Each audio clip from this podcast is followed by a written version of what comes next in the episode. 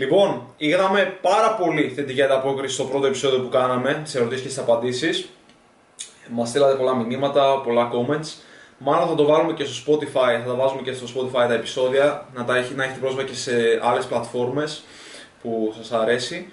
Και έχουμε ακόμα καλύτερες ερωτήσεις τώρα, οπότε πάμε κατευθείαν στην πρώτη ερώτηση. Πώς να μην μείνεις skinny fat; Ξεκινήσεις; Μπορεί να ξεκινήσεις εσύ αυτό. Καλύτερα. Ωραία, ξεκινήσω εγώ. Ο... Όταν κάποιος μένει skin fat, κυρίως γίνεται επειδή χάνει βάρος, χάνει αρκετό βάρος, μπαίνει σε μεγάλο έλλειμμα είτε κάνει μια ακραία δίαιτα χωρίς να κάνει γυμναστική. Αυτός είναι ο κύριος κύριος λόγο που θα έλεγα το 90% του κόσμου μένει skin fat. Καταρχάς, πες λίγο τι σημαίνει skin fat για αυτούς που δεν γνωρίζουν. Skinny fat σημαίνει ότι έχουμε πολύ περισσότερο λίπος και λιγότερη μυϊκή μάζα. Και αυτό όπως είπες συμβαίνει λόγω του ότι δεν έχουμε κάποιο ερέθισμα έτσι ώστε να διατηρηθεί η μυϊκή μάζα η οποία έχουμε ή να αυξήσουμε τη μυϊκή μας μάζα. Για να το καταλάβετε περισσότερο είναι όταν κάποιος φαίνεται μεν λεπτός με ρούχα ή δεν φαίνεται τόσο χοντρός να το πω, αλλά όταν βγάζει την μπλούζα φαίνεται λιπαρός. Δηλαδή, ίσω έχει περιτόλιπο στην κοιλιά, περιτόλιπο στους λουτούς, στο πρόσωπο, δεν ξέρω που- οπουδήποτε. Αυτό είναι γενικότερα το skinny fat. Αυτό είναι κάτι που το χαρακτηρίζει. Είναι γενικότερα πλαδαρός κάποιος, δεν έχει μυϊκή μάζα. Και ο κύριος λόγος, όπως είπαμε, είναι επειδή κάνει δίαιτα και χωρίς να κάνει γυμναστική. Όταν κάνεις δίαιτα για απώλεια λίπους, αυτό που θες είναι να προπονείσαι. Να δίνεις το ερέθισμα στους μίσου να διατηρηθούν. Γιατί εξοδεύουν αρκετή ενέργεια, οπότε το σώμα σου, αν εσύ τρως έλλειμμα, αν θες να χάσεις λίπος και τρως λιγότερες ερμηνείες από όσες σχέσει, θα τους διώξει πρώτους. Δεν θέλει να τους κρατάει, γιατί εξοδεύουν ακριβώς αρκετή ενέργεια. Αυτός είναι ο λόγος που θέλουμε να κάνουμε γυμναστική ενώ κάνουμε απώλεια λίπους, ενώ κάνουμε δίαιτα.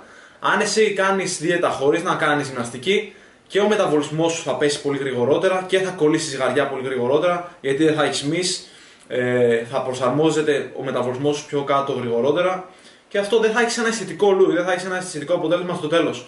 Και μπορούμε να πούμε πως και δεν θα είναι και πολύ διατηρήσιμο, να πω την αλήθεια, η απώλεια βάρους ε, χωρίς να κάνεις γυμναστική. Αυτά συνήθως πάνε μαζί η προπόνηση και η διατροφή και η δίαιτα. Οπότε, αν αφήνεις το ένα ή αν δεν κάνεις καν το ένα, δεν κάνεις και το άλλο. Εγώ βλέπω αυ- κάτι που έχω παρατηρήσει σε άτομα που προπονώ είναι πως μερικά άτομα που για διάφορους λόγους αποφασίζουν να μην κάνουν γυμναστική ή τους αναλαμβάνουν μόνο στη διατροφή και δεν έχω πλήρης έλεγχο στο προπονητικό τους κομμάτι μόνοι τους επειδή δεν έχουν πρόγραμμα κάτι να τους, που τους επιτρέπει να προδεύει ή κάτι που τους παρακινεί μετά από λίγο χάνουν το κίνητρό τους, σταματάνε τη γυμναστική και τότε βλέπω πως δεν πετυχαίνουν και διατροφικά και για διάφορους λόγους αποφασίζουν να σταματήσουν τη δίαιτα. Δηλαδή δεν, είναι, δεν έχει διατηρησιμότητα η διατροφή τους και αυτό είναι που τους κλέβει το αποτέλεσμα. Έχεις κάτι να προσθέσεις πάνω σε αυτό; Νομίζω ότι επίσης από τη στιγμή που χάνεις ε, και την μυϊκή μάζα σταματάς να είσαι και τόσο λειτουργικός και ειδικά σε μια ηλικία που είμαστε ακόμα νέοι είναι πολύ όχι άσχημο τουλάχιστον εγώ δεν θα ένιωθα καλά δηλαδή να κουράζεσαι εύκολα, να μην είσαι αρκετά δυνατός δηλαδή εγώ έχω φίλους οι οποίοι ναι μεν έχασαν κιλά αλλά δεν είναι ρε φίλε δυνατοί, δεν νιώθουν ωραία με το σώμα Δεν τους. νιώθουν αυτοπεποίθηση στο Ακριβώς. σώμα τους. Γιατί είναι, απλά έχουν χάσει κιλά. Δεν λέω να γίνει κάποιος ε, τεράστιος, αλλά να, σίγουρα να ακολουθούν ένα πρόγραμμα ενδυνάμωσης σε συνδυασμό με τη δίαιτα. Για να αποφύγουμε ακριβώς αυτό το πράγμα. Να έχουμε περισσότερο λίπος και λιγότερη μυϊκή μάζα. Και είναι δυσάρεστο να κάνεις μια προσπάθεια να χάσεις βάρος ή να θες να κάνεις το σώμα σου να φαίνεται καλύτερα, να, χα- να θες να χάσεις λίπος και να χάνεις. Ναι. Αλλά ακριβώς επειδή δεν έκανες γυμναστική, να καταλήξεις μετά να νιώθεις χειρότερα με το σώμα σου και το έχω νιώσει αυτή την αίσθηση γιατί ήμουν παλιά υπέρβαρο, ήμουν 115 κιλά και να βγάζεις την μπλούζα σου και να έχεις χάσει 30 κιλά, αλλά να νιώθεις πάλι άσχημα Ναι, γιατί ακριβώς. είσαι πλαδαρό, έχεις περιττό δέρμα, δεν ξέρω και εγώ τι, ακριβώς επειδή δεν έκανες γυμναστική. Και είναι και ένα, και ένα άλλο αρνητικό, μιας που ανοίξαμε αυτή τη συζήτηση αυτό, ότι μπορεί να καταλήξεις να έχεις περιττό δέρμα, να μείνει περίσσιο δέρμα. Ακριβώς, ναι. Όταν δεν κάνεις γυμναστική, δεν χτίζεις τη μυϊκή σου μάζα, δεν είναι σφιχτό το δέρμα σου. Οι μυς αγκαλιάζουν ε, το δέρμα, πώς να το εξηγήσω καλά; Σε κάνουν πιο σφιχτό, σου δίνουν όγκο, δίνουν μεγαλύτερη περιφέρεια στο δέρμα, το τραβάνε να το πω έτσι. Και δεν κρεμάει. Και δεν κρεμάει. Είναι καλό για να μην κρεμάει το δέρμα, να μην έχεις περίσσιο δέρμα, να μην έχεις κυταρίτιδα αν είσαι κοπέλα, αν είσαι γυναίκα. Και για άλλα πράγματα βοηθάει, αλλά είναι πραγματικά δυσάρεστο και το έχω νιώσει. Αυτή η αίσθηση δεν είναι καθόλου ωραία. Οπότε με το να κάνετε γυμναστική, μπορείτε να το, προλαμβάνετε, να, μπορείτε να το προλάβετε αυτό, να κάνετε την πρόληψή του και να μην το πάθετε. Να μην βρεθείτε σε αυτήν την κατάσταση που, βρεθήκα, που ευρέθηκα εγώ τουλάχιστον. Ε, κάτι, άλλο, κάτι ακόμα ήθελα να, πάνω, να πω πάνω σε αυτό που ανέφερες για την προπόνηση και για πρόγραμμα ενδυνάμωσης. Ο περισσότερος κόσμος πρόγραμμα ενδυνάμωσης νομίζει θέλει ιδιαίτερο εξοπλισμό, τρελό, κανένα τρελό γυμναστήριο και 200 πράγματα. Ακριβώς. Ενώ μπορείς να το κάνεις με πολύ απλά πράγματα. Αυτό, θες να πει πάνω περισσότερο για Ε, αυτό. δε- θα, έλεγα μόνο, συγγνώμη, θα έλεγα μόνο τα βασικά πράγματα, δηλαδή καθίσματα, κάμψεις. Εντάξει, έλξει συνήθως κάθε πόλη έχει ένα πάρκο με μονόζυγα ή μπορείς απλά να δώσεις λίγα λεφτά, που δεν είναι και πολύ ακριβή η κρίκη, να αγοράσεις κρίκους και να ξεκινήσεις πάρα πολύ αργά και να κάνεις τα πάρα πολύ απλά. Δηλαδή δεν χρειάζεται Ακριβώς. ούτε πάρα πολλά λεφτά, ούτε κάποιον τρελό σχεδιασμό. Είναι βασικά κινητικά πρότυπα, το κάθισμα, η πίεση, όλα αυτά που σου επιτρέπουν να ενεργοποιήσει πολλές μυϊκές ομάδες και να έχεις ένα πάρα πολύ καλό αποτέλεσμα Ακριβώς. χωρίς πολύ εξοπλισμό. Γιατί ο περισσότερος κόσμος βάζει εμπόδια μπροστά του, λέει Α, δεν μπορώ να κάνω, Ναι, δεν ναι. έχω εξοπλισμό, Ναι, ναι. δεν έχω εδώ μονόσυγο, δίζυγο, σκουάτρακ. Έχω κάνει γυμναστική και στη- στη- δούλευα σε μια κατασκήνωση και έχω κάνει γυμναστική με τίποτα. Με τίποτα. Να σηκώνω τη βαλίτσα για να κάνω λίγο ώμους. Ακριβώς. Και δεν ξέρω γιατί είμαι σίγουρος και εσύ έχεις κάνει κάπου. Εγώ τώρα το κάνω. Τώρα, αυτή τη ναι, στιγμή. που Δεν έχω κάνει φεύγεις. αλτήρες και απλά βάζω τους δίσκους στα δάχτυλά μου με πετσέτες και κάνω ανοίγματα. Μπορείς να κάνεις πάρα πολλά πράγματα με ό,τι έχεις πραγματικά. Το μόνο που χρειάζεσαι είναι η θέληση. Η θέληση να ξεκινήσεις και να έχεις ένα στόχο μπροστά σου να Ακριβώς. κυνηγήσεις. Αν δεν έχεις αυτά τα δύο, δεν θα κάνεις τίποτα. Δηλαδή και όλο το γυμναστήριο να έχεις, αν δεν έχεις τη θέληση και το στόχο, χάνει την ύπαρξή του, το, το λόγο ύπαρξής του το γυμναστήριο. Αυτό την κάλυψα αρκετά Νομίζω στην ερώτηση. ότι. Ένα τελευταίο. Πες. Νομίζω ότι από τη στιγμή που θα ξεκινήσεις και θα δεις και ένα κατώ- καλό αποτέλεσμα, θα θέλεις κιόλας να αγοράσεις Ακριβώς, εξοπλισμό. ισχύει. Θα σου έρθει όρεξη. Δηλαδή δεν υπάρχει περίπτωση τουλάχιστον ε, ένα σετ λάστιχα. Το κίνητρο, ναι, ναι. ναι. Που είναι 30 ευρώ και μπορείς να τα βάλεις παντού και έχει διαφορετικές αντιστάσεις και να κάνεις χίλια δύο πράγματα. είναι, μια, είναι κάτι που έχει τεράστια επιστροφή της επένδυσης. Δηλαδή, πέρα από το ότι δεν χρειάζεσαι κάτι, δηλαδή, αν κάτι και σκεφτείς, έκανα έλξη και λίγο στο πατάρι εδώ πέρα, γιατί είναι πολύ χαμηλά για να βάλω μονόζυγο. Ε, αγόρασα όμως και κρίκους μετά, μου επέτρεψε να κάνω περισσότερα πράγματα. Δεν είναι τόσα τα χρήματα που θες. Δεν χρειάζεται και καλά να πάρεις κιλά, αλτήρες και μπάρες, γιατί αυτό ίσως γίνει λίγο πιο ακριβό για κάποια Εντάξει, άτομα ναι, οκ. Και να θέλουν να ξεφύγουμε λιγότερα. Κάτι που θα μπορούσε να κάνεις είναι να, να πάρεις ένα μονόζυγο για αρχή ή κρίκους που μπορείς να κάνεις και έλξεις και. Και να το πας και παντού. Αυτό. Με- Και το δίσογο είναι καλή επιλογή, μου αρέσει εμένα πάρα πολύ. Είμαι φαν, το ξέρετε αυτό. Ε, τι, κάτι ακόμα ήθελα να πω πάνω σε αυτό. Α, μετά κάποιος μπορεί να μας πει Α, κρίκους είναι πολύ προχωρημένοι. Εγώ δεν μπορώ να κάνω κρίκους. Υπάρχουν 200 παραλλαγές για να κάνεις τις ασκήσεις ευκολότερες. Μην νομίζεις ότι υπάρχουν μόνο τα δύσκολα και θα πρέπει να πας απευθείας να κάνεις έλξεις όταν δεν μπορείς να κάνεις έλξεις. Όχι. Υπάρχουν στάδια σε αυτό. Μίλα με το γυμναστή σου και θα στα δείξει. Αυτό. Πάμε, για... Πάμε στην επόμενη ερώτηση. Εννοείται. Ωραία. Ποια είναι η κατάλληλη προπόνηση για δυνάτισμα; Λίγο παρόμοια με την προηγούμενη θα έλεγα. Δεν υπάρχει κατάλληλη προπόνηση για δυνάτισμα, να σου πω την αλήθεια. Μακάρι να υπήρχε, όλοι θα κάναμε αυτήν. Το καλύτερο πράγμα που θα παρατηρήσεις ταιριάζει με την προπόνηση για απώλεια λίπους, γιατί δεν θες να χάνεις απλά βάρος, θες να χάνεις λίπο. Αυτό σε κάνει να φαίνεσαι καλύτερα και πιο σφιχτό. Είναι η προπόνηση με αντιστάσεις. Αυτό μπορεί να είναι καλλιστενική, μπορεί να είναι βάρη, μπορεί να είναι συνδυασμός. Ε, ο- και αυτό είναι αυτό που θες να κάνεις. Θες να χτίσει τους μίσου για να, ενώ χάνεις λίπο. Είτε να τους διατηρήσει είτε να τους χτίζεις. Γιατί αν χάνεις μυς, αν γιατί αν κοιτάς να δυνατίζεις χωρίς να κάνεις γυμναστική, θα καταλήξεις σε αυτό που μιλούσαμε στην πρώτη ερώτηση, πλαδαρός, χωρίς να έχεις ένα αισθητικό look, το skinny fat που λέγαμε. Οπότε δεν είναι το αερόβιο η κατάλληλη προπόνηση για να να μιλήσεις πάνω, πάνω, πάνω σε αυτό; Ε, νομίζω ε, αυτό είναι που μπερδεύουμε περισσότεροι. Το αερόβιο είναι αν θέλεις να αποκτήσεις αερόβια ικανότητα, θα κάνεις αερόβιο. Είναι αυτό που λέμε ότι η προπόνηση είναι ειδική σε αυτό που θέλουμε να αποκτήσουμε. Αν θέλουμε να είμαστε δυνατοί, θα κάνουμε κάτι με μεγαλύτερη ένταση. Αν θέλουμε να είμαστε γρήγοροι, θα κάνουμε sprint. Άμα θέλουμε να αποκτήσουμε υπερτροφία, τέλος πάντων υπάρχουν διαφορετικοί τρόποι. Επίσης, κάτι που θα ήθελα να προσθέσω είναι ότι αυτό που θέλουμε επίσης να κάνουμε, αν θέλουμε να δυνατήσουμε, είναι να αυξήσουμε και την κίνηση ή τις δραστηριότητες στη διάρκεια της μέρας. Να μην παίρνουμε τόσο το αυτοκίνητο, να έχουμε ποδήλατο. Βήματα, σκαλιά. Ε, ναι, δηλαδή ας Όχι, πούμε και τα σιγά. ψώνια, αν το σπίτι σας δεν είναι πολύ μακριά, μπορείτε να τα πάρετε με τα χέρια. Εντάξει, είναι λίγο βάσανο. Ιδέες λέω. Αλλά και η κινητικότητα μέσα στη διάρκεια της μέρας είναι πραγματικά κάτι πάρα πολύ σημαντικό το οποίο και εγώ παλιά δεν το έκανα καθόλου. Και άρχισα να το κάνω επειδή έβλεπα το Βαγγέλη κάθε μέρα που ανεβάζει story που λέει. Εδώ βηματάκια. τα βήματά μου και Κάντε τα βήματα. 10 κάπα βήματα κτλ. και από τότε άρχισα να προσθέτω και εγώ βήματα στη μέρα μου. Βέβαια δεν τα μετράω, απλά έχω μια σταθερή ρουτίνα. Δραστηριότητα. Ε, Είσαι ένα δραστήριος. route, έτσι, μια περιοχή την οποία κάνω βόλτα, ακούω μουσική και κάνω τα βηματάκια μου.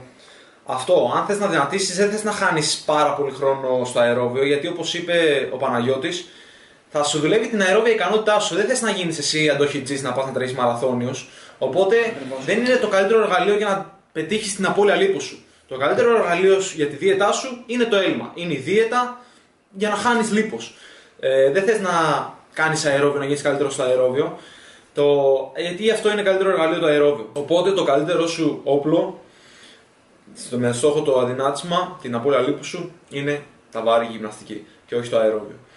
Ε, είναι ένα εργαλείο απλά για να καίσεις θερμίδες ή για να βελτιώσεις την αερόβια ικανότητά σου το αερόβιο. Ο κόσμος, κάτι άλλο που έχω παρατηρήσει πολύ και λογικά δεν ξέρω αν το έχεις ακούσει ακόμα, θα το ακούσεις. Πολλοί νομίζουν πως δεν καίνε θερμίδες. Νομίζουν πως δεν έχουν μεταβολισμό και, οι- και είναι θερμίδες μόνο με την άσκηση. Ενώ κάτι τέτοιο δεν ισχύει. Θες να πεις παραπάνω πάνω σε αυτό; Ε, ότι και με, χρειαζόμαστε ενέργεια για τα πάντα. Δηλαδή και για το απλά που καθόμαστε σπίτι και κουνάμε το πόδι μας όταν διαβάζουμε ή όταν γράφουμε, τα πάντα. Ακόμα και όταν διαβάζουμε και δεν κουνιόμαστε καθόλου, πάλι χρειαζόμαστε ενέργεια. Όλα αυτά απαιτούν ενέργεια και μάλιστα να προσθέσω, για να μην σε διακόψω μετά, η μυϊκή μάζα που θα αποκτήσουμε από τα βάρη προσθέτει και στο σύνολο των θερμίδων Σε που θα κάνει να κάψουμε χέσεις στη διάρκεια παραπάνω της θερμίδες. μέρας. Και μάλιστα αν έχουμε και πολύ μεγαλύτερη μυϊκή μάζα και την κινούμε και με και και, έχει ακόμα περισσότερη ενέργεια και μπορείς να φας και παραπάνω. Αυτό που θέλω να καταλάβετε είναι αυτό. Δεν και με θερμίδες μόνο τα κάνουμε αερόβιο ή μόνο τα κάνουμε άσκηση. Γιατί ο κόσμος νομίζει θα κάνω αερόβιο γιατί μόνο έτσι και ο θερμίδες. Όχι, δεν και μόνο έτσι θερμίδες. Έχεις τέσσερις παράγοντες στο μεταβολισμό σου. Το, μετα... το μεταβολισμό ηρεμίας, τη θερμική δράση της τροφής, λέγαμε πριν γι' αυτό, ε, τις θερμίδες που καίς μέσω της άσκησης, τις θερμίδες που καίς με το σώμα σου επειδή έχεις παραπάνω μυϊκή μάζα. Δηλαδή και με έναν αριθμό θερμίδων θέλουμε δεν θέλουμε. Δεν είναι μόνο οι θερμίδε που καίμε στη γυμναστική. Και το άλλο θέμα πάνω σε αυτό είναι ότι δεν και με τόσες θερμίδε με την προπόνηση με αντιστάσεις. Αυτό δεν το ξέρει πολλοί ναι, κόσμος. ναι, ναι. Είναι πάρα πολύ λίγες. Είναι ασήμαντος αριθμός. Δηλαδή δεν κάθεσαι να μετρήσεις τις θερμίδε που καίεις με την προπόνηση με αντιστάσεις. Αλλά αθρηστικά, επειδή χτίζεις μυς στη διάρκεια του χρόνου, καίει το σώμα σου περισσότερη ενέργεια και μπορείς να φας παραπάνω. Οπότε είναι η καλύτερη επένδυση μακροπρόθεσμα η προπόνηση με αντιστάσεις και αυτό σου προτείνουμε. Να πούμε και ότι δεν καίς θερμίδες γιατί τον περισσότερο χρόνο τον περνάς στο διάλειμμα και όχι στην... να, Ισχύει. να κουνιέσαι περισσότερο. Περισσότερο χρόνο κάνεις διάλειμμα από ότι άσκηση. Όσο στα βάρη είσαι ενεργός πολύ λίγα δευτερόλεπτα. Δηλαδή για μερικά λεπτά, αν πεις πω η προπόνηση σου κάνει 45 λεπτά, μια ώρα και το καθεξής. Η επόμενη ερώτηση είναι ε, αν μπορούμε να κάνουμε πρόοδο σε, σε αύξηση μυϊκής μάζας ενώ βρισκόμαστε σε θερμιδικό έλλειμμα, σε βαθύ θερμιδικό έλλειμμα, δηλαδή σε περίοδο γράμμωσης. Η απάντηση είναι ναι. Όπως είπαμε στο προηγούμενο επεισόδιο, σχετικά. Να, να πω και το ότι Α, έχει άλλη ερώτηση. ο Μιχαηλίδης Ο Θανάσης. Οκ. Εδώ εννοεί ότι αν μπορούμε να συνεχίσουμε να κάνουμε PR στην ουσία και να προοδεύουμε όσο περισσότερο γίνεται ενώ βρισκόμαστε σε βαθύ έλλειμμα. Η απάντηση είναι ναι, υπό συνθήκες. Αυτό, αυτό είναι η απάντηση. Όπως είπαμε στο προηγούμενο επεισόδιο, το καλύτερο όπλο σου στην αύξηση μυϊκή μάζας είναι το πλεόνασμα. Αυτό. Δεν πας στο πόλεμο με κρατώντας ένα μπουκάλι, ένα ποτήρι νερό, ξέρω εγώ, όταν μπορείς να έχεις ένα δόρυ. Από εκεί και πέρα, λογικό είναι να θες να κάνεις απώλεια λίπους, να θες να κάνεις δίαιτα και να θες να περάσεις χρόνο σε έλλειμμα θερμίδων. Τότε, όπως αναφέραμε στο προηγούμενο βίντεο, δεν είναι το ιδανικό να προσπαθείς να χτίζεις μυς, να κάνεις ενδυνάμους και το... Δεν είναι ότι δεν γίνεται, αλλά δεν είναι το ιδανική, ιδανική φάση να το κάνεις. Ε, τώρα πάνω στην ερώτησή σου που με ρωτάς αν γίνεται πρόοδος χημική υπερτροφία σε βαθύ θερμιδικό έλλειμμα. Σε βαθύ θερμιδικό έλλειμμα θα έλεγα πως όχι. Όχι, δηλαδή το σώμα σου όταν είναι σε. όταν τρώει. Γιατί λες βαθύ θερμιδικό έλλειμμα, το προσέχεις κιόλας το. Πώς λέγεται, το εξειδικεύεις σε τεράστιο έλλειμμα. Σε, σε μακροχρόνια δίαιτα, δύσκολα, πάρα πολύ δύσκολα, θα πρέπει να είναι ο άλλος πολύ αρχάριος. Όταν είσαι αρχάριος, μπορείς να το κάνεις αυτό και να ξεφύγεις με αυτό για πάρα πολύ καιρό. Αλλά όσο πιο προχωρημένος γίνεσαι, σταματάει να γίνεται τόσο εφικτό και είναι ένα όνειρο που πιστεύει, θες να το κάνεις, θες να το πετύχεις, αλλά στην πραγματικότητα τα πράγματα δεν είναι τόσο... δεν είναι έτσι, δυστυχώς. Αυτό. Τι άλλο να προσθέσω πάνω σε αυτό; Όταν τρως τόσες λίγες θερμίδες ή είσαι σε μια τόσο βαθιά δίαιτα, σε τόσο χαμηλό ποσοστό λίπους, ο στόχος είναι να διατηρήσεις. Δεν είναι να χτίσεις. Αυτό. Νομίζω και πέρα από, το, πέρα από τις θερμίδες, απλά από τις θερμίδες, είναι ότι εάν έχεις χτίσει μια μυϊκή μάζα, μια μυϊκότητα σε βάθος χρόνου και σκοπεύεις να κάνεις αυτό το, το κάτι τέλος πάντων, ενώ κόβεις θερμίδες, κόβεις και μ, βιταμίνες, συχνοστοιχεία, πράγματα τα οποία είναι αναγκαία για να λειτουργήσει το σώμα σου. Α. Και μάλιστα ε, αναγκαία ενώ κάνεις σκληρή προπόνηση. Γιατί ακόμα και όταν πέφτεις σε θερμίδες, πάλι θα πρέπει να κάνεις μια σκληρή προπόνηση για να διατηρήσεις, να δίνεις το σωστό ερέθισμα, ένα δυνατό ερέθισμα για να διατηρήσεις τη μυϊκή σου μάζα. Άλλο ένα τεράστιο θέμα. Αλλιώς λίγο δύσκολα.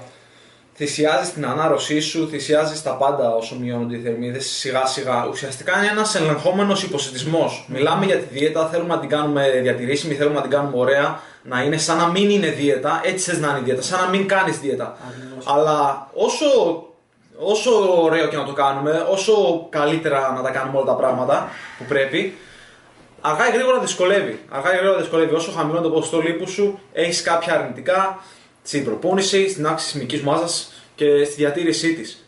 Όσο πιο χαμηλά πέφτει σε ποσοστό λίπους. Και στην καθημερινότητά σου νομίζω. Ακριβώς. Ακόμα και στη συγκέντρωσή σου μετά από λίγο αρχίσει ξεχνάς λέξεις, ε, χάνεις πράγματα. Δεν έχεις όρεξη να κουνηθείς κτλ. προ, προσαρμόζεται το σώμα σου στο να καίει λιγότερες θερμίδες, κλείνοντας κάποιες, πατώ- κλείνοντας το διακόπτη σε κάποια πράγματα τα οποία δεν έχουν τόση σημασία για την επιβίωσή σου. Είναι ένας ελεγχόμενος υποστησμό όπως ανέφερα.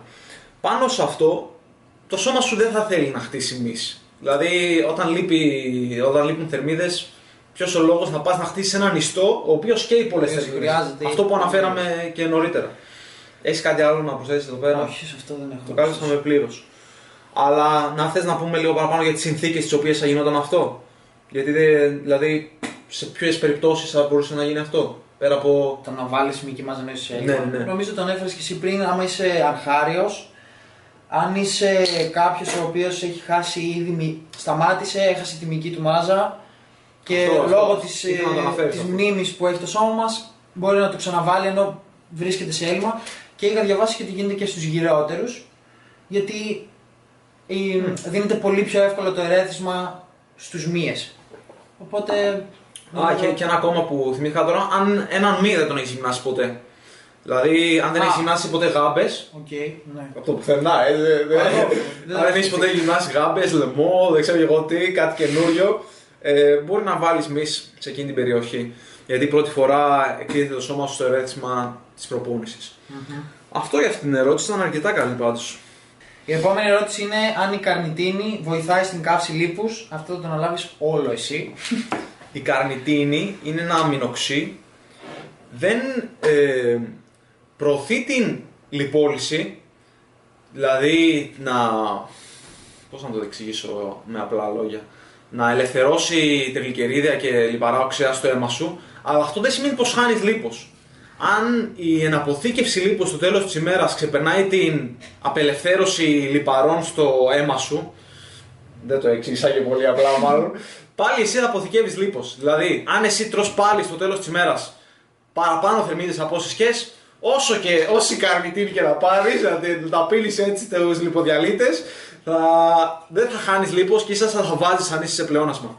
Οπότε δεν μπορεί να σε σώσει ένα συμπλήρωμα. Η, η, ας πούμε η, λιπο, η καρνιτίνη είναι συχνός συστατικός σε λιποδιαλίτες. Και ο κόσμος το έχει ταυτίσει, Α, θα πάρω καρνιτίνη και θα χάσω λίπος. Ή θα πάρω το λιποδιαλίτη και θα χάσω λίπος επειδή έχει καρνιτίνη. Όχι. Αν τρως περισσότερες από όσε θα βάζεις και, και ας παίρνεις καρνιτίνη και λιποδιαλίτε. Αυτό. Αν, για, όπως έχουμε πει και ξέρετε πλέον, για, λογικά για να είστε σε αυτό το κανάλι, θέλουμε έλλειμμα θερμίδων.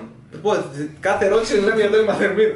θέλουμε έλλειμμα θερμίδων για να χάσουμε λίπος. Αν δεν μπορείς αλλιώς να χάσεις. Να, πρέπει να τρώσει λιγότερε εμείς από όσες σχέσει. Ε, τι ε, έχω κάτι άλλο να προσθέσω πάνω σε αυτό.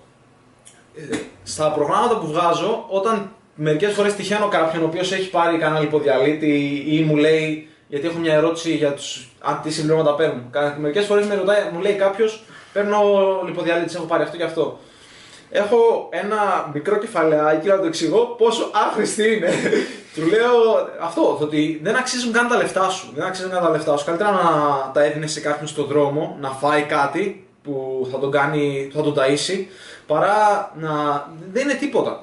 Το συστατικό που έχει σημασία στους λιποδιαλίτες είναι η καφεΐνη. Είναι η καφεΐνη γιατί έχει εργογενείς δράσεις σε κανακέ παραπάνω θερμίδες. Αλλά και αυτό είναι λίγο, είναι πάρα πολύ λίγο. Είναι πάρα πολύ σε αυτές τις θερμίδες σε σημείο που είναι ασήμαντο. Οπότε χάνουν, την υπαρ... χάνουν το λόγο ύπαρξής τους στα οι λιποδιαλίτες. Είναι απλά ένας τρόπος να σου πουλήσει κάτι καινούριο επειδή δεν γνωρίζεις. Είναι ένας τρόπος να εκμεταλλευτούν οι εταιρείες συμπληρωμάτων διατροφής τη δική σου. Πώς λέγεται, ε, παραπληροφόρηση τη- και τη δική σου. Άγνοια. Άγνοια, αυτό, τη δική σου άγνοια. Εκεί ποντάρουν όσοι σου πουλάνε λιποδιαλίτε. Στην άγνοιά σου. Οπότε δεν, σίγουρα δεν είναι κάτι το οποίο θες να αγοράσεις. Να ρωτήσω τώρα εγώ κάτι σε σένα. σε βαθύ cut, αν θέλουμε να πάμε στο επόμενο level, πιστεύεις δεν θα βοηθούσε; Η καρνιτίνη ή ένας λιποδιαλίτη. Υποδιαλύτες. Ενδιαφέρον ερώτηση αυτή. Γιατί φαντάζομαι, είχα δει βασικά ότι οι περισσότεροι παίρνουν όταν φτάνουν σε σημείο που δυσκολεύονται. Αν και δεν έχω φτάσει σε αυτό το σημείο και ελπίζω να μην φτάσω ποτέ. Δεν θέλω.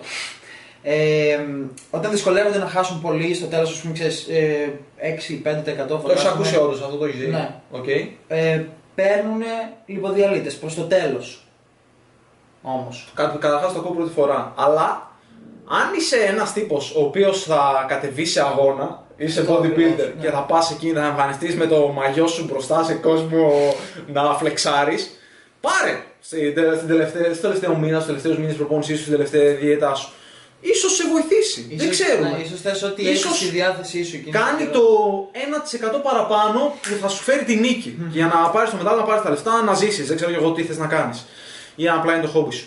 Αλλά αν είσαι ο τύπος που είσαι εκα- 90 κιλά, 100 κιλά, 110, 120, 150 κιλά, Ναι, και δεν θα στοχεύσεις. στην δεν κανένα. θα, δεν θα, δεν θα κάνει τίποτα. Δηλαδή είναι σαν να. Είναι αυτό που λέμε χάνει το δάσο με για το δέντρο. Mm. Στοχεύει στο δεντράκι ενώ έχει ένα ολόκληρο δάσο το οποίο πρέπει να καλύψει από πράγματα. Δεν είναι το πρώτο πράγμα που θε να δώσει έμφαση οι λιποδιαλίτε. Εγώ δεν έχω πάρει ποτέ, έχω χάσει 40 κιλά. Εσύ πιστεύω έχει χάσει βάρο, έχει κάνει κάποια Είχα- δίαιτα. Βασικά είχα κάνει ring opposition εγώ, γιατί ήμουν 75 κιλά Κατάλαβα. και... Άλλα, έχανες μη, έχανες λίπο, σε βάζει και μη. μη κοιμάμαι. Ε, αλλά δεν έχουμε χρειαστεί, δεν έχω πάρει ποτέ. Καν... Θα έλεγα τα άτομα που βλέπεις να διατηρούν το βάρος, να διατηρούν ένα καλό σώμα, τις περισσότερες φορές δεν έχουν πάρει λιποδιαλίτες. Ίσως όπως είπαμε στην περίπτωση των, ε, ενός φυσικού bodybuilder, αν ακούς από, τώρα από τους άλλους bodybuilders που δεν είναι φυσικοί για λιποδιαλίτες, είναι μάλλον επειδή θέλουν να σου προωθήσουν πάλι την εταιρεία συμπληρωμάτων διατροφής τους, δεν είναι επειδή κάνουν τη διαφορά. Γιατί σίγουρα θα πεταχτεί κάποιος να μου πει ο τάδε bodybuilder από TikTok μου λέει να αγοράσω αυτού τους λιποδιαλίτε. Είναι καλή ιδέα; Όχι, δεν είναι. Και ακόμα μου στέλνουν ερωτήσεις και με ρωτάνε, αυτός ο λιποδιαλίτη είναι καλός. Είναι... Δεν έχει κάτι. Δεν είναι, είναι η καφεΐνη. Πιες καφέ, αν θες να Ακριβώς. κάψεις λίγε παραπάνω θερμίδε. Να Αυτό. προσθέσω και κάτι ακόμα ε, σε αυτό που στοχεύουμε όταν θέλουμε να χάσουμε λίπος, αν και εδώ αναφέρεσαι στην καύση λίπους, είναι να αποκτήσουμε υγιεινές συνήθειες. Δηλαδή αυτό που είπαμε και πριν. Να αποκτήσουμε τη συνήθεια να βγαίνουμε έξω, να μην παίρνουμε τόσο το αυτοκίνητο, να περπατάμε, να κουβαλάμε πράγματα, ε, να αποκτήσουμε καλές συνήθειες στη διατροφή και όπως λέει και ο Βαγγέλης σε πάρα πολλά βίντεο, να, η διατροφή μας να είναι διασκεδαστική, αλλιώς δεν πρόκειται να την κρατήσουμε. Δηλαδή, δεν ψάχνουμε ένα συμπλήρωμα ή κάποιο μαγικό τρόπο για να χάσουμε λίπος. Θέλουμε κάτι το οποίο θα, θα μας βοηθήσει για πάρα πολύ καιρό, δηλαδή μέχρι να πεθάνουμε. Να ξέρουμε ότι αυτό το πράγμα ε, μας κάνει πιο υγιείς και μας βοηθάει. Τώρα, καμία σχέση με το να πάρεις ένα συμπλήρωμα. Μια... Αν υπήρχαν τέτοια μαγικά κουμπιά που μπορούσες να πατήσεις και με μαγικά πραγματάκια να πάρεις, τότε θα τα παίρναμε όλοι, θα άκουγες μόνο για αυτά. Ακριβώς. Εντάξει, Και- και τώρα έχουν, ε, νομίζω. Γιατί παρουσιάζονται πάρα πολύ αυτό εννοώ, ή τα συμπληρώματα από τύπους ε, bodybuilders κτλ. Δηλαδή, Ενώ θα ακούγεις από όλους όμως. Δηλαδή δεν νομίζω να συμφωνούν Ναι. όλοι με αυτό. Δηλαδή αυτό. Αν ακούσεις science-based άτομα Ναι, ακριβώς. που ξέρουν το αντικείμενό τους, δεν θα, δεν θα σου πει για λιποδιαλίτη. Δεν θα Να περάσει. ψάχνονται καλύτερες πηγές. Όταν σκέφτομαι εγώ πολλά λίπους, δεν περνάει καν από το μυαλό μου ο λιποδιαλίτη.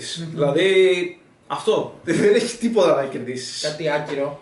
ε, στο TikTok της προάλλης έβλεπα ένα. Ε, Όταν ακούω πουλούσε- TikTok και έβλεπα. Ναι, πουλούσε ένα συμπλήρωμα το οποίο σου ανέβαζε την τεστοστερόνη φυσικά. Ε, δεν θυμάμαι πώς λέγονταν. Και του γράφω από Τεστ το κάτω, X. Κάπως έτσι. και του γράφω από κάτω, θα ήθελα να μου εξηγήσει πολύ το μηχανισμό με τον οποίο γίνεται αυτό το πράγμα. Και μου λέει θα το εξηγήσω σε άλλα βίντεο και μετά με έκανε blog. Γιατί πολύ απλά, αν ήταν έτσι, κανένας δεν θα έπαιρνε αναβολικά. Δηλαδή, έχουμε πολύ μικρή δυνατότητα, να το πω, να επηρεάσουμε εξωτερικά με απλά πράγματα τις, τις ορμόνες μας. Είναι πάρα πολύ δύσκολο.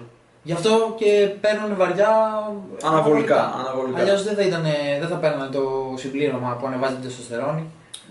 Ακριβώς αυτό. Και όταν ο άλλος παίρνει αυτά τα βαριά αναβολικά, τότε γίνεται, αν πεις πως στον φυσικό αθλητή το, ο λιποδιαλίτης μπορεί να τον βοηθήσει αυτό το μισό της εκατό, το 1% που λέγαμε, όταν ο άλλος παίρνει αυτά τα βαριά αναβολικά, είναι ούτε μισό της εκατό, είναι 0,003%. Δηλαδή δεν είναι τίποτα, δηλαδή το ό,τι πιο ασήμαντο. Αυτό νομίζω το πατήσαμε, την πατήσαμε την ερώτηση, δεν έχει κάτι άλλο να πούμε. Λοιπόν, η επόμενη ερώτηση είναι από τον Μιχάλη. Ε, ρωτάει αν για έναν προχωρημένο αθλητή είναι το full body ικανό να του επιτρέψει να προοδεύσει ή αν θέλει κάποιο άλλο τρόπο με τον οποίο μπορεί να χωρίσει το πρόγραμμά του. Μπορείς να ξεκινήσεις. ξεκινήσω. Το κύριο αρνητικό σε αυτή την, ε, στο full body που θα έλεγε κάποιος είναι το ότι τα περισσότερα προγράμματα full body συνήθως είναι τρεις μέρες. Συνήθως. Αλλά, αλλά μπορείς να το κάνεις φυσικά και παραπάνω μέρες, 3, 4, 5 μέρες και 6 μέρες ίσως. Ε, το κύριο αρνητικό είναι αν το έχεις σε λίγη συχνότητα, δηλαδή να κάνεις 3 μέρες την εβδομάδα, ότι έχει πάρα πολύ μεγάλη, ε, πρέπει να έχει κα- πάρα πολύ μεγάλη ένταση κάθε προπόνηση να παίρνει πάρα πολύ ώρα και αυτό θα φτάνει σε σημείο που ίσως μειώνει και την απόδοσή σου εντός της προπόνησης. Οπότε αυτό θα έλεγα θα είναι το κύριο αρνητικό του να κάνεις full body λίγες ημέρες την εβδομάδα. Ωστόσο δεν βλέπω κάποιο αρνητικό στο να κάνεις full body πολλές ημέρες την εβδομάδα. Απλά φυσικά θα προσάρμοζες ανάλογα την ένταση της προπόνησής σου, τον ποσ- την ποσότητα, για να σου επιτρέπει να προοδεύεις. Ε, για ένα προχωρημένο το full body είναι ικανό για πρώτο ή θέλει άλλο διαχωρισμό. Οπότε η απάντηση είναι πως είναι ok, είναι ok το full body για έναν προχωρημένο αθλητή και δεν θέλει απαραίτητα άλλο διαχωρισμό. Αλλά από την άλλη δεν σημαίνει αυτό πως είναι μόνο το full body η απάντηση, το επειδή μπορεί να γίνει, επειδή είναι καλή ιδέα και όλοι οι άλλοι διαχωρισμοί προπονήσεων είναι άχρηστοι. Όχι. Μπορείς να κάνεις όλους τους διαχωρισμούς προπονήσεων αποτελεσματικά και να βελτιώνει και να προδεύει και να βάζεις μικρή μάζα. Είτε είσαι προχωρημένος είτε όχι. Το μόνο θα έλεγα που βασικά. Πει, πέ, πέρασε. Πες, μου, Ε, πες μας εσύ. Εγώ αυτό που θέλω να πω είναι ότι μπορείς να κάνεις full body όσο θέλεις αρκεί να αλλάζεις τον όγκο της προπόνησής σου. Να το μοιράζεις βασικά σε αυτές τις μέρες που αν έχεις 4 μέρες και έχεις 8 σετ σε μια άσκηση θα το μοιράσεις 2-2-2-2. Ε, εκεί που χάνεις περισσότερο είναι ότι στο βάθος της προπόνησης, οι ασκήσεις που βρίσκονται στο βάθος της προπόνησης δεν θα λάβουν το ερέθισμα που χρειάζεται γιατί Που θέλεις. προφανώς και θα είσαι ήδη κουρασμένος από τα προηγούμενα σετ. Ακριβώς. Επίσης Δεν θα είναι τόσο αποτελεσματικές δηλαδή. Ακριβώς. Δεν θα, θα είσαι κουρασμένος, το σώμα σου δεν θα, δεν, δεν θα, μπορεί, δεν θα έχεις την ίδια επίδοση τέλος πάντων. Ε, Στις επόμενες ασκήσεις, κάτι που μπορείς να κάνεις για να το αλλάξεις αυτό είναι κάθε μέρα που κάνεις full body να έχεις διαφορετική άσκηση ως πρώτη. Για παράδειγμα, τη μία μέρα να κάνεις καθίσματα, την δεύτερη να κάνεις στήθος. Ωραίο. Οπότε έτσι κάθε μέρα έχει και Καλό. την. ε, κάθε άσκηση βασικά έχει και την προτεραιότητά της. Ε, Πάνω σε αυτό και κάποιο και ίδια προπόνηση να είχε, δηλαδή να έχει ας πούμε δύο προπονήσεις και να τις. άλλαζε μεταξύ του μέσα στην εβδομάδα. Θα μπορούσε να το κάνει και πάνω σε αυτό; Νομίζω πως ναι. Γενικά μπορούμε να Είναι και κάνουμε. ανάλογο τι κάνει πάντα. Α, Ναι, αλλά ναι. Είναι καλή ιδέα. Μπορούμε να κάνουμε πάρα πολλά πράγματα. Νομίζω ότι είναι, πά- η προπόνηση είναι πάρα πολύ δυναμική. Δηλαδή αυτό που μας πλασάρουν εδώ και πάρα πολλά χρόνια, το, το bro split, όχι ότι είναι κακό. Οποιοδήποτε μπορεί να το κάνει, αν θέλει και του αρέσει. Εμένα μου φαίνεται πάρα πολύ βαρετό. Το να bro κάνω- split, για αυτούς που δεν γνωρίζουν τι είναι, Α, ναι. σίγουρα πιστεύω θα υπάρχει κάποιος, είναι όταν γυμνάζεις την κάθε μική ομάδα μία φορά την εβδομάδα.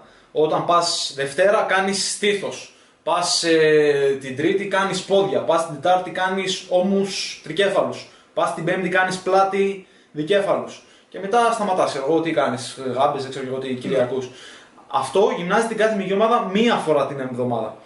Και ξέρουμε, είναι αρκετά επιβεβαιωμένο από τις έρευνες, πως είναι πολύ πιο αποτελεσματικό να γυμνάζουμε την κάθε μυϊκή ομάδα δύο φορές την εβδομάδα ή παραπάνω. Μμμ. Για αυτούς που δεν γνωρίζουν το Γι' αυτό θα μπορούσαμε να μιλάμε όλη μέρα τώρα για το full body και τα λοιπά. τέλος πάντων. Και άλλα, και κάτι άλλο, και άλλα Ε, να πεις. αυτό που θέλω να πω είναι ότι μπορείς επίσης να κάνεις έτσι κύκλους. Δηλαδή να ξεκινάς με full body για να αυξήσεις λίγο την ε, φυσική σου κατάσταση, με λίγο περισσότερο όγκο, διαφορετικές ασκήσεις, μετά να πας σε ένα half body που είναι λίγο πιο διαφορετικό ή σε ένα push pull leg ή σε το άλλο πώς λέγεται upper lower και έπειτα αλλάζει κάπως το ερέθισμα. Δηλαδή σε ένα full body δίνεις σε όλο το σώμα ενώ σε ένα push pull δίνεις πολύ διαφορετικό ερέθισμα μία φορά, πολύ πιο έντονο σε συγκεκριμένες μυϊκές ομάδες αντί να δίνεις σε όλο το σώμα και να το μοιράζεις παντού. Ισχύει. Ισχύει. Ε, κάτι που θέλω να πω πάνω σε αυτό. Δεν υπάρχει μαγικός διαχωρισμός.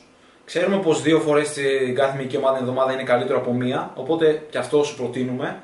Αλλά μπορείς να κάνεις πραγματικά και να δουλέψεις και με το πρόγραμμά σου να είναι αποτελεσματικό οτιδήποτε κάνεις. Γιατί υπάρχουν άπειρες ερωτήσεις να κάνω upper lower ή να κάνω full body. Να κάνω full body ή να κάνω push pull legs και δεν ξέρω και εγώ τι. Μπορείς να κάνεις τα πάντα, μπορείς να προδεύει με όλα, αλλά μπορείς και να μην προοδεύεις με όλα αν κάνεις λάθη. Δηλαδή έχει σημασία το πώς διαχειρίζεσαι. Τα πράγματα, τε- τε- τον όγκο της προπόνηση σου, τα στοιχεία της βάρη, αυτά που κάνεις. Αν ε, εσύ πας να κάνεις σε δύο μέρες πρόγραμμα με τεράστια. Βασικά, τώρα πήγα, ε, ξεκίνησα κάτι. Αν πας να κάνεις κάτι τελείως λάθος οργανωμένο, ακόμα και το full body να είναι καλή ιδέα, να είναι σπουδαίο πρόγραμμα γενικά, θα αποτύχεις. Αν πας να κάνεις κάτι ε, push pull legs με rest και διπλό μέσα στην εβδομάδα ή δεν ξέρω και εγώ τι, και καλά να το οργανώσεις εκεί πέρα, αν όλα αυτά που κάνεις μέσα στην προπόνηση δεν είναι καλά οργανωμένα και σχεδιασμένα, θα αποτύχει. Εκεί πέρα είναι που χρειάζεσαι είτε την εμπειρία χρόνων και το διάβασμά σου και την ερευνά σου πάρα πολλές ώρες, είτε χρειάζεσαι το γυμναστή σου και τον coach σου να σε καθοδηγήσει. Γιατί μετά από ένα σημείο, ε, γι' αυτό υπάρχουν αυτά τα άτομα, για να σε, πά- να σε πιάσουν από το χέρι και να σε πάνε στο επόμενο επίπεδο, εκεί πέρα που δεν μπορείς να φτάσεις μόνος σου. Αυτό. Τι άλλο ήθελε, και, και εσύ ήθελες να πεις κάτι, και εγώ ήθελα να πω κάτι ακόμα πάνω σε αυτό. Νομίζω να πω ότι Αν θυμήθηκα εγώ τι θέλω να πω, πες. κράτησε το. Ε, αν και δεν έχει να κάνει τόσο πολύ με το αν είσαι προχωρημένος, είναι το full body νομίζω είναι το πιο σημαντικό από όλα για κάποιον ο οποίος ξεκινάει τώρα, για μένα προσωπικά, γιατί έχει τη δυνατότητα να περνάει από τις κινήσεις τρεις φορές τη βδομάδα και το σώμα κάποιου αρχάριου είναι πολύ πιο εύκολο να δεχθεί το ερέθισμα για να, για να δυναμώσει, για να υπερτροφήσει κτλ. Οπότε για μένα, ο, ο- με όποιον ξεκινάω, του βάζω full body. Και από εκεί και πέρα ε, διαχειρίζομαι, ας πούμε, το κάνω λίγο πιο έντονο σε κάθε μέρα Ωραία. ή με αυτόν τον τρόπο σκέφτομαι. Είναι καλό γιατί είναι στα στάδια. Ε, ουσιαστικά αυτό που λες είναι πως είναι ένα καλό πρόγραμμα για κάποιον να ξεκινάει να μαθαίνει τα κινητικά πρότυπα, να μαθαίνει τις Ακριβώς. κινήσει, ασκήσεις για να προοδεύει μετά σε αυτές με άλλα προγράμματα, ίσως με άλλους διαχωρισμούς. Αυτό που ήθελα να πω εγώ σε αυτό που λέγαμε πριν. Α, βασικά να μιλήσω λίγο και πάνω σε αυτό που ανέφερες εσύ. Εγώ το full body έχω παρατηρήσει πως είναι πολύ διατηρήσιμο για πάρα πολύ κόσμο. Mm-hmm. Συνήθως τα περισσότερα προγράμματα που βγάζω τείνουν να είναι τρεις φορές την εβδομάδα full body, κάπως έτσι. Δεν σκε... Να σου πω την αλήθεια, δεν σκέφτομαι καν όταν πάω να φτιάξω το πρόγραμμα θα το κάνω αυτό full body και αυτό το κάνω push pull. Σκέφτομαι, ε, κοιτάω πώς θα βγει ανάλογα με, το, με αυτά που μου έχει πει ο άλλος, το πρόγραμμά του. Ακριβώς. Δηλαδή δεν σκέφτομαι καν, α, θα, α, θα κάνω full body σε αυτόν, σε αυτόν θα κάνω push pull legs. Παρόλο που πολλοί τα σκέφτονται και τα διαχωρίζουν στο μυαλό τους. Αλλά αυτό που έχω παρατηρήσει είναι αυτό. Το full body είναι πολύ διατηρήσιμο για πολύ κόσμο τρεις φορές την εβδομάδα. Δηλαδή δεν υπάρχει περιθώριο λάθο. Παραπάνω προπονήσεις γίνονται, το κάνουν πάρα πολύ, αλλά για, άλλους, για άλλο κόσμο δεν είναι τόσο εφικτό να πηγαίνει να κάνει τη γυμναστική του 4 και 5 φορές την εβδομάδα. Γίνεται, φυσικά το κάνουν, αλλά δεν έχει όλος ο κόσμος ε, τον χρόνο να επενδύσει σε αυτό, ειδικά αν είναι και μεγαλύτερης ηλικίας. Πολλά άτομα που ε, προπονούμε δεν είναι οι δε- 18 και 20 χρονών και 25, είναι 30, 40, 50 χρονών. Αυτό. Και ότι είναι η κλασική μπαίνω μέσα, φωνάζω, υδρώνω και βγαίνω. Οικογενειάρχες, Ακριβώς. μητέρες, τα πάντα, οτιδήποτε. Είναι άνθρωποι που απλά θέλουν να ξεκινήσουν να γυμνάζονται. και να βελτιώσουν το πώς φαίνονται ολοκληρωτικά. Αυτό που λέγαμε πριν τώρα, να το πάω ένα βήμα πίσω, αυτό που λέγαμε πριν, που έλεγες για το ερέθισμα μέσα στην προπόνηση, ότι είναι διαφορετικό το push-pull Μμμ. με το full body. Αυτό, κάτι που ε, έχω διαβάσει, είναι το ότι όταν κάνεις, ας πούμε, μια προπόνηση push, ακριβώς επειδή η, η κόπωση τοπικά είναι μεγαλύτερη, έχεις και μεγαλύτερη υπερτροφία στην ίδια την προπόνηση. Ενώ Ναι. ε, από την ίδια την προπόνηση. Ενώ αν το μοίραζες, ακριβώς επειδή το ρέθισμα θα ήταν, να το πω, διαχωρισμένο ή θα έχεις περισσότερη ανάρρωση μεταξύ ασκήσεων διαφορετικών μυϊκών ομάδων, δηλαδή θα πήγαινες εσύ θα έκανε στήθος, μετά μια άσκηση για πόδια αν έκανες full body. Αν έκανες στήθος, στήθος, στήθος, η υπερτροφία σου θα ήταν μεγαλύτερη. Ναι.